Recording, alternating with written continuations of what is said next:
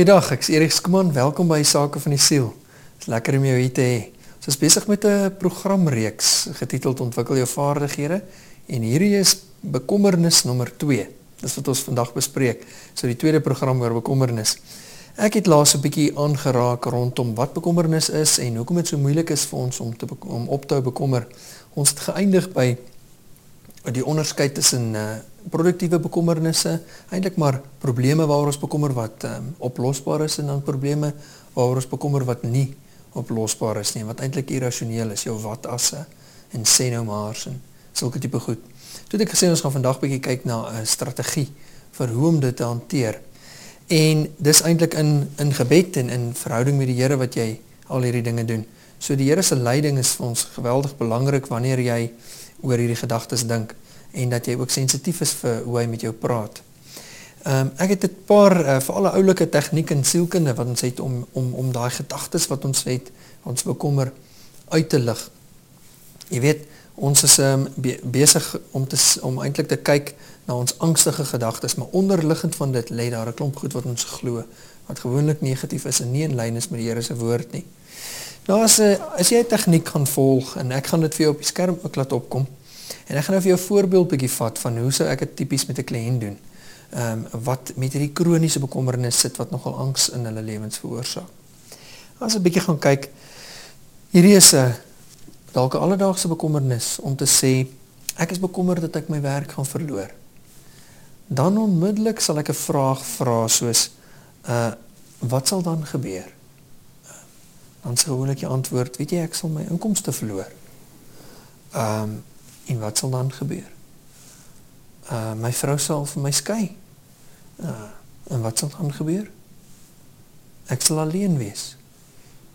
En wat sal dan gebeur?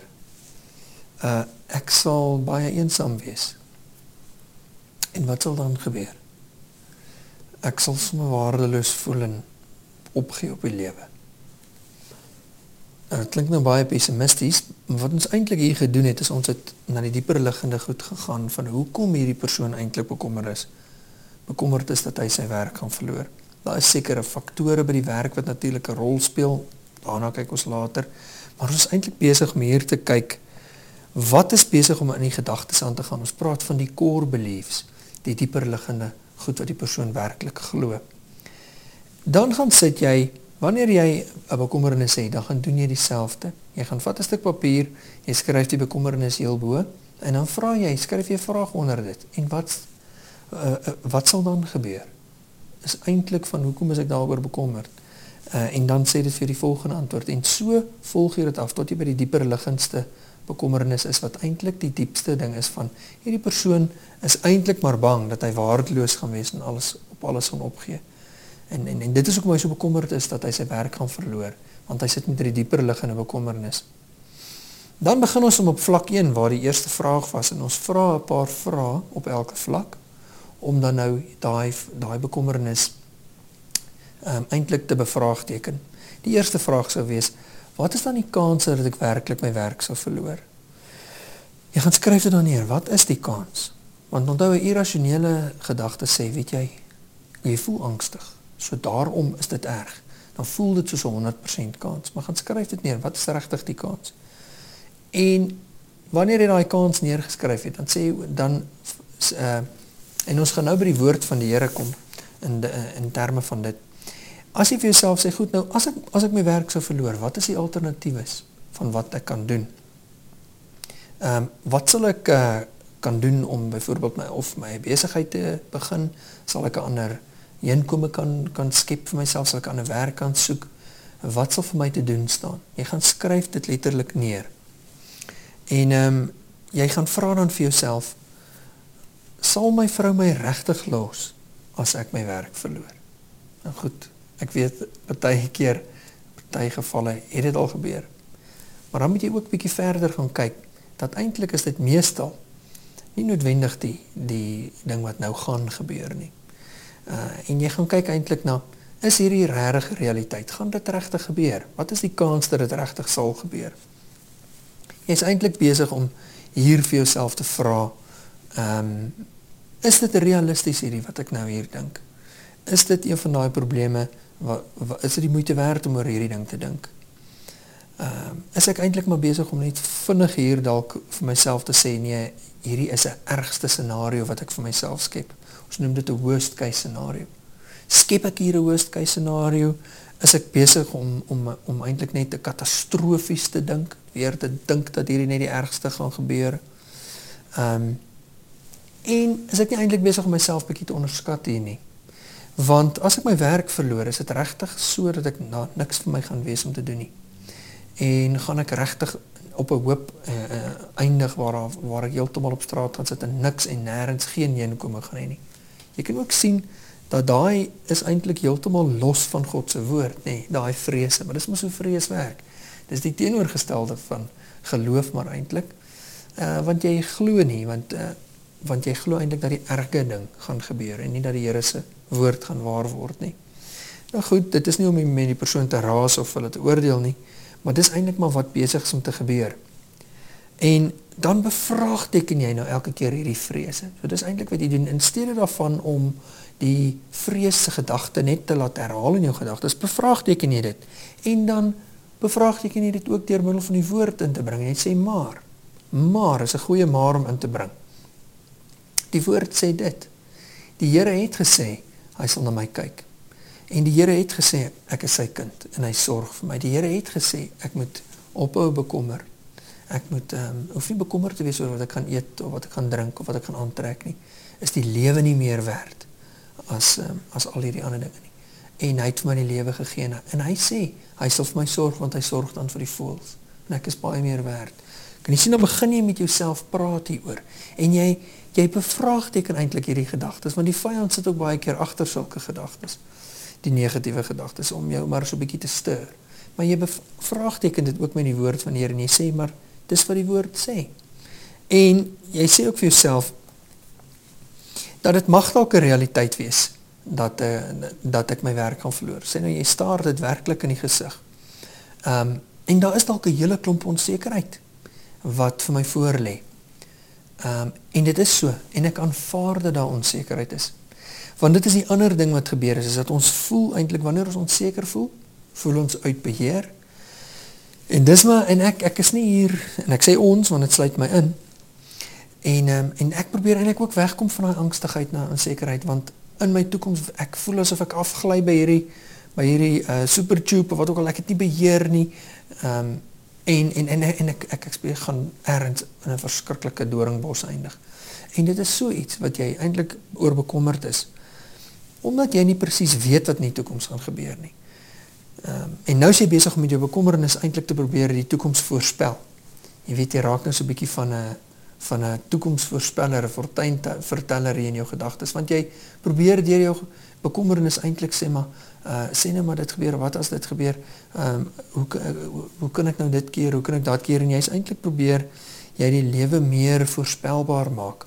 Maar jy maak eintlik die lewe meer gekompliseerd. Die eintlike realiteit is is ons het nie 'n klou wat môre gaan gebeur nie. Die Here het al die klues van wat môre gaan gebeur. Hy is in môre. Hy's buite tyd, so hy's in môre. Die ander ding is is dat ja, ons kan beplan vir môre, maar ons weet eintlik glad nie wat gaan gebeur nie. So op 'n manier moet jy dit aanvaar dat jy weet nie wat gaan gebeur nie en jy het nie beheer eintlik oor die groter prentjie nie. En dis waar jy dan aanvaar en kies om te sê maar die Here het beheer daaroor. Die Here het beheer. Ek het nie daaroor beheer nie. Ek het eintlik maar net oor twee goed beheer. En dit is wat ek kies om te dink en wat ek kies om te doen. En jy kan hoor ek plaas die woord kies daar spesifiek. So jy is nie jy is nie in beheer van groter omstandighede en en en van buite dinge in jou lewe nie. Jy is nie. Jy gaan ook nooit wees nie. En om te bekommer daaroor gaan jy ook nie op 'n plek bring waar jy meer in beheer is nie. Wat jy wel in beheer is is oor wat jy nou kies om te dink en wat jy nou kies om te doen. En dis waar die woord van die Here inkom en sê Here, ek kies om u woord te dink en ek kies om op te en ek kies om dan te doen wat u woord sê. So in u woord gee my sekere aksieplanne en dit is bring die bekommernis aan my toe. Praat dit met my deur, bid daaroor. Gee dit vir my, smyt dit by my my my voordeur neer. Sodat ek dit vir jou kan vrede gee. Want die realiteit is ons het nie eintlik beheer oor al die faktore en die veranderlikes in ons lewens nie. Ehm um, alhoewel ons graag beheer wil hê, Maar dis waar God inkom. Hy is hy is eintlik maar soewerein in beheer, nê. En hy is die een wat wat die hele heelal in sy hand vashou. So dit is 'n uh, daar's dalk 'n paar realiteite wat jy in die gesig gaan staar. En dan kom dit weer by probleemoplossing en ons sê wat is daar wat ek kan doen? As daar goed is wat heeltemal buite my beheer is, dan aanvaar ek dat dit buite my beheer is. Baie keer van dit uh, moet ons ook vir onsself 'n bietjie van 'n van 'n persentasie aan gaan sit en om te gaan sê wat is regtig die persentasie kans dat hierdie ding gaan gebeur. Ehm um, en nou praat ek nie hier asof ek ongelowige is nie, maar partykeer maak ons 'n ding baie groter as wat hy werklik is. En ons sê, weet jy wat ek ek ek so bekommerd oor hierdie oor hierdie eksamen, maar eintlik het ek eintlik redelik goed voorberei. Die kans dat jy regtig nie gaan deurkom nie is baie skraal. Jou geskiedenis wys dat jy hard studeer, kom jy deur. Maar nou is jy nog steeds verskriklik bekommerd en angstig hieroor want sê nou maar net ek gaan gaan gaan druip en jy voel asof jy gaan druip. Maar eintlik is dit net jy wat vir jouself onderskat. En jy moet sê weet jy daar is eintlik maar net 'n 10% kans, 'n 90% kans dat ek gaan deurkom. So bring jy dit ook in perspektief in en jy maak dit so groot as wat dit eintlik werklik is. Ons um, het heelwat gedagtes en jy weet wanneer jy nou al hierdie gedagtes neer gaan skryf en jy bevraagteken hulle op so 'n manier en jy stap so 'n bietjie deur en jy bevraagteken elke vrees en jy sê weet jy wat ek uh, ek mag dalk uh, alleen wees dalk eendag. Ehm um, maar is dit werklik dat ek waardeloos gaan voel? So uh, jy weet ou moet elke vraag uh, elke gedagte gaan bevraagteken. So wanneer jy dit neergeskryf het, dan ehm um, het jy onderskei tussen die probleme wat jy kan oplos en die probleme wat jy nie kan oplos nie. En dan gaan sit jy en jy sê okay, goed, die probleme wat ek nie kan oplos nie, dit bevraagteken ek alles en ek bring ook die Here se woord in. En die probleme wat ek kan oplos dit skryf ek neer en ek skryf wat is my volgende tree? Wat is die volgende ding wat ek moet doen? Ek het die plan van aksie daar neer en dan sê ek wat sê die Here se woord oor hierdie probleem? Want my lewe behoort aan die Here en nie net aan myself nie so ek wil ook sy leiding en wysheid volg jy weet as jou motor behoort aan jouself as dit in jou naam is dan is jy verantwoordelik vir daai motor jy is verantwoordelik vir die onderhoud daarvan, vir die betaling van die paemente. Jy's eintlik dan nou die baas van die motor. En jy's die een wat ook wanneer hy gestamp is om moet regmaak en wanneer hy gediens moet word, dit moet uh, voorsien. En wanneer jy jou lewe vir die Here gee en hy's dan die eienaar van die motor van jou lewe en hy's die eienaar en die baas, dan's hy eintlik die een wat verantwoordelik is vir die voorsiening en vir die versiening van jou van jou kar en vir, vir en van jou lewe eintlik Nou sê ek nie daarmee dat jy nou net slaap lê en niks doen nie. Ek sê daarmee dat jy is eintlik nie die een wat totaal en globaal reg verantwoordelik is nie. God neem die verantwoordelikheid deur te sê ek is jou pa, deur te sê ek is jou God, ek is jou Here, ek is jou koning. Konings sorg vir hulle mense. 'n Paas sorg vir hulle kinders. 'n Heer kyk na sy onderdaan. So so is die Here en hy sê maar e, e, ek is so ek is um, betrokke by jou lewe. Ek neem verantwoordelikheid. Ek sê nie net als hang van jou af nie. Ehm um, want dan is jy eintlik maar besig om te glo soos die mense wat nie kinders van die Here is nie wat sê daar's nie 'n God nie as ek nie vandag ont opstaan nie, dan gaan niks gebeur nie. Ja, jy gaan opstaan en jy gaan werk, maar jy gaan die werk vir die Here gee en jy gaan jou lewe vir die Here gee en sê Here, ek werk vir U. Wat ook al ek doen, ek doen dit vir U. Uh U sê U is my bron en U sal vir my sorg. Ek gaan werk, maar dit is onder die leiding en onder die voorsiening. Dis 'n ander perspektief as om te sê, jy weet, ek moet alles net self doen. Anders as ek dit nie, as ek dit nie doen nie, wie gaan? Want dan sing jy daai liedjie wat Frank Sinatra gesê het, I I did it my way. En is eintlik nie dan die Here se manier nie, want dan moet jy dit alles op jouself beveg en jy kry op die ou ende al die eer. Ehm um, en jy weet wanneer jy regtig dit so oorgee vir die Here, dan sal jy sien jy werk ook eintlik hard, maar jy werk in die rus van die Here dis anders. Dan is jy soos die Israeliete wat hulle loop in die woestyn, dis nie maklik nie, maar hulle ontvang manna van die Here af en hulle ontvang wonderwerke en hulle ontvang voorsiening. So dit is wat dan dan om dit terug te kom, bring jy dan die woord van die Here so in en jy skryf die woord van die Here se beloftes ook neer terwyl jy daai daai gedagtes van jou bevraagteken. Ehm um, wat jy eintlik gaan sê is jy's eintlik besig om om die fokus op daai op daai gedagte te bring. Nou, volgende keer wanneer jy daai gedagte weer het, is jy baie meer bewus daarvan en kan jy dit sommer vinnig in jou gedagtes bevraagteken en sê, "Wag, wag, wag. Is dit werklik so? Gaan ek werklik uh gaan ek werklik op straat sit? Gaan ek werklik 'n niks werd wees nie?" Want ek bedoel almal gaan dink ek is uh slap en lui en ek wil nie werk nie en ek het my werk verloor. Uh is dit regtig so? En en dan begin jy dit bevraagteken. Altyd goed, jy sal sien wanneer jy met mense gesels hieroor, help hulle jou ook om dit te bevraagteken gewoonlik. As jy met mense sal uh, baie keer uh, jou jou bekommernisse bevraagteken en dis dan die vaardigheid wat jy self gebruik. So jy laat nie net toe dat 'n klomp gedagtes met jou woer woer speel nie.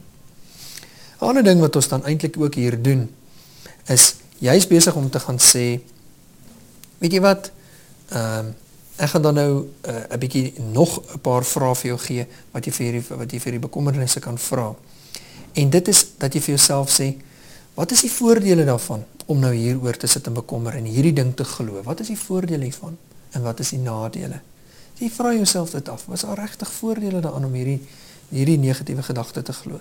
Maar wat is die voordele daarvan om die Here se woord te glo?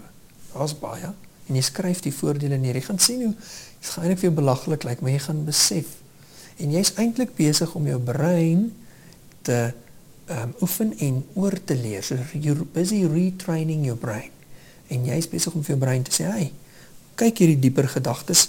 Dit is julle nege uh, julle voordele en dis julle nadele. Hier is die voor en die nadele van die Here se woord en jy gaan sien dat daar nie nadele is nie om die Here se woord te te volg. Jy gaan hom jy gaan wel sien as jy die Here se woord volg dat hy getrou is aan sy woord. En um, dit sal jou net sterker maak. Die ander ding is is dat jy vir jouself sê ehm um, is dit vir my moontlik um, om werklik alles in die lewe te kan beplan vooruit en en, en 100% sekerheid hê? Nee. So wat moet ek dan daaromtrent doen? Ek moet een of ander manier kry wat ek sê 'n besluit maak en tot 'n berusting kom wat ek sê, weet jy wat?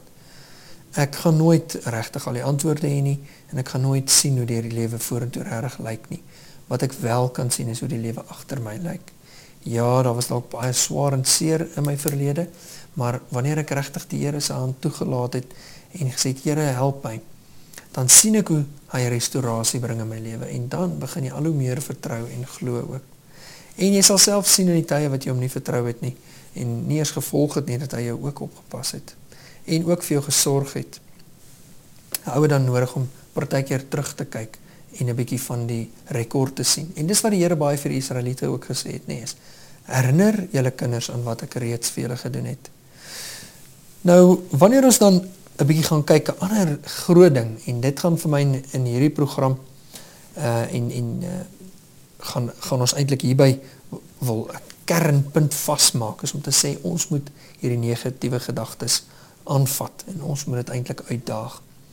Want wat eintlik maar met bekommernis gebeur is jy's besig om die kans dat iets slegs met jou gaan gebeur te oorskat. En jy's eintlik besig om om ehm um, dit wat die ergste scenario is soontoe te spring in jou gedagtes. Ek het nogal baie daai gewoonte gehad dan as ek bietjie met geld gesukkel het of ek het tekort dan dink ek by myself maar die slegste ding gaan gebeur. Jy weet ons gaan nie ons rekening kan betaal nie, ons gaan in die moeilikheid kom, alles gaan alles gaan 'n gemors wees. En op die einde sien ek net hierdie hele eintlik toe ek nou stil staan toe besef ek ek sien hierdie hele katastrofe en ek is eintlik besig om myself heeltemal um, te ontstel en, en en bang te maak. En eintlik is jy besig om die Here se ek was besig om die Here se vermoë in my lewe te diskrediteer en sê Here, weet jy wat nee, u kan nie daai ding hanteer nie, dit gaan 'n gemors wees. Dit is vir u te moeilik en uh, ek sal dit ook nie kan hanteer nie. Ek sê ook ek is 'n man para daardeur dat ek gaan ook nie. Jy weet ons gaan niks kan doen nie. Daar gaan geen oplossings wees nie.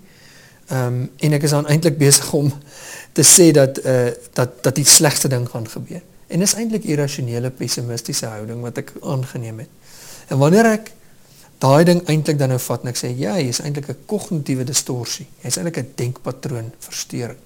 Dan gryp ek jou en ek sê, weet jy wat, wag, kom ek bring jou onder die woord van die Here. En dan sê ek ehm um, jy is eintlik hy word 'n outomatiese patroon so na tyd en dan moet ek hom aanvat en ek moet sê, weet jy wat, Dis 'n leuen. Dis 'n leuen wat ek glo want die Here se vermoë is die woord van die Here sê dat hy tot enigiets in staat is. Is enigiets dan te moeilik vir die Here? Sê hy vir Sara of vir Abraham. Hy sê niks sal by God onmoontlik wees nie, sê Jesus in Matteus 19. So uh, is kom die Here en hy sê maar niks sal vir my onmoontlik wees nie en ek is toegewy tot jou ook en ek stel belang in jou lewe. En dan moet ons daai ding vasvat, want die woord sê dat ons met ons gedagtes vernuwe. Beteken eintlik maar dat ons ver weg moet beweeg van die gedagtewêreld van die wêreld af en dit is dat dit als net om myself draai en na die gedagtes van die Here toe begin beweeg na die waarheid en dis Jesus se gedagtes en dis Jesus self en dat my vertroue dan op hom is. So jy's in hierdie in hierdie in hierdie uh proses doen jy eintlik 'n paar goed. Jy identifiseer die bekommernis gedagte, die vreesaanjaende gedagte. Jy uh is baie gedetailleerd daarmee. Jy's in jou in in die manier hoe jy dit neerskryf ook. En ehm um, dan sê jy vir jouself hierdie is nie noodwendig feite nie. Ek sien al hierdie gedagtes net as hipoteses. Dit beteken iets wat getoets kan word om te sien of dit werklik waar is. So uh, ek gaan dit dan nou toets en dan gaan ek dit ondersoek en ek gaan eintlik ehm um, dit uitdaag al hierdie bekommernisse en hierdie vrese en en daardeur gaan ek 'n meer gebalanseerde perspektief bring en ek gaan ook die Here se waarheid in my gedagtes bring. En ehm um, so dit is 'n dit is 'n 'n paar van die tools jy gaan ook sien ek bring nou vir jou daar 'n slide op wat 'n paar van die ander vrae wat jy self kan vra gaan gaan gaan ehm um, gee. Ek gaan ook in 'n volgende programme gaan ek gaan ek nog 'n bietjie verder kyk. Ek wil net afsluit met so 'n paar van hierdie vrae wat ek dan nou op die skerm vir jou het. Soos om te sê, is daar enige bewyse dat dit wat ek nou hier in my gedagtes dink waar is? Soos ek is bekommerd dat ek my werk gaan verloor of ek gaan nie my rekeninge kan betaal nie. Is daar bewyse? Goed, as dit bewyse is, um, is dit werklik so? En onthou selfs al is daar bewyse, beteken dit nie God is nie hier nie. Onthou God is bo bewyse. Sy waarheid is bo die feitelike en die natuurlike en hy is nog steeds in beheer. En dan sê vir jouself, goed, daar is bewyse. Is daar 'n meer positiewe en meer realistiese manier om na hierdie situasie te kyk? Wat kan ek rondom hierdie probleem tot dusver doen? Soos ek nou nog gesê het, wat is die alternatiewe oplossings vir my? Ehm um, wat is die waarskynlikheid dat hierdie ding werklik gaan gebeur? En as die waarskynlikheid dan baie laag is, uh wat is van die dinge wat eintlik maar meer uh geneig is om eerder te gaan kan gebeur? So as jy sê jy gaan jou jy nie rekeninge kan betaal nie, dan is dit dalk die ergste scenario. Dit is jy dalk eintlik staan meer 'n groter kans om eintlik dalk net 'n bietjie 'n tekort te hê aan sekere luksehede of jy gaan dalk net 'n rekening of twee nie kan betaal nie, maar dalk nie al die rekening nie of jy gaan 'n gedeelte van die rekeninge kan betaal. Jy gaan ten minste die mense kan skakel en sê weet jy ek kan nie al die rekeninge nou betaal nie. So dit is nie noodwendig dat die heel ergste gaan gebeur nie. En daar is dalk hier en daar mense wat jy nie aan gedink het nie wat jou sou kon help of selfs instansies. En partykeer dan het ons ook nodig om te sê maar selfs al gaan ek tot in die leeukuil is die Here nog steeds by my en kan die Here nog steeds my help en hy is nog steeds 'n wonderwerkende God en bring dit eer vir hom wanneer ek in 'n situasie is en hy dit omdraai. Hy kom en hy draai daai situasie om. So en dit is hoe die Here is. En ehm um, wat jy ook daar vir jouself kan sê is is hierdie gedagtestukkie het regtig opvaardig help dit my. Ehm um, jy weet um, hoe gaan hierdie my help dat deurdat ek hierdie gedagtes dink of hoe gaan dit my seermaak? Ehm um, kom ons sê ek het 'n vriend wat nou hierdie bekommernis het en hy bespreek dit met my. Wat sal ek vir hom vra? En wat sal ek vir hom sê? Wat sal my reaksie teenoor hom wees? Skryf dit neer. Geen verbaas as jy sien hoe jy is eintlik besig om jouself goeie raad te gee. Jy weet, um, dis my lekker met julle te kuier. Um, ek uh, het vandag 'n bietjie verder na gekyk na bekommernis en jy gaan sien dat in hierdie bekommernis gedagtes dat as jy die Here toelaat, gaan die Here jou regtig hierdeur bemagtig. Mag die Here jou seën. Ehm um, jy kan ook op my webwerf gaan kyk. Ek gaan gaan ook hierdie programme alles op DVD sit en jy's welkom om dit daar by my aan te skaf. Die Here seën vir jou. Totsiens. Thank you. Música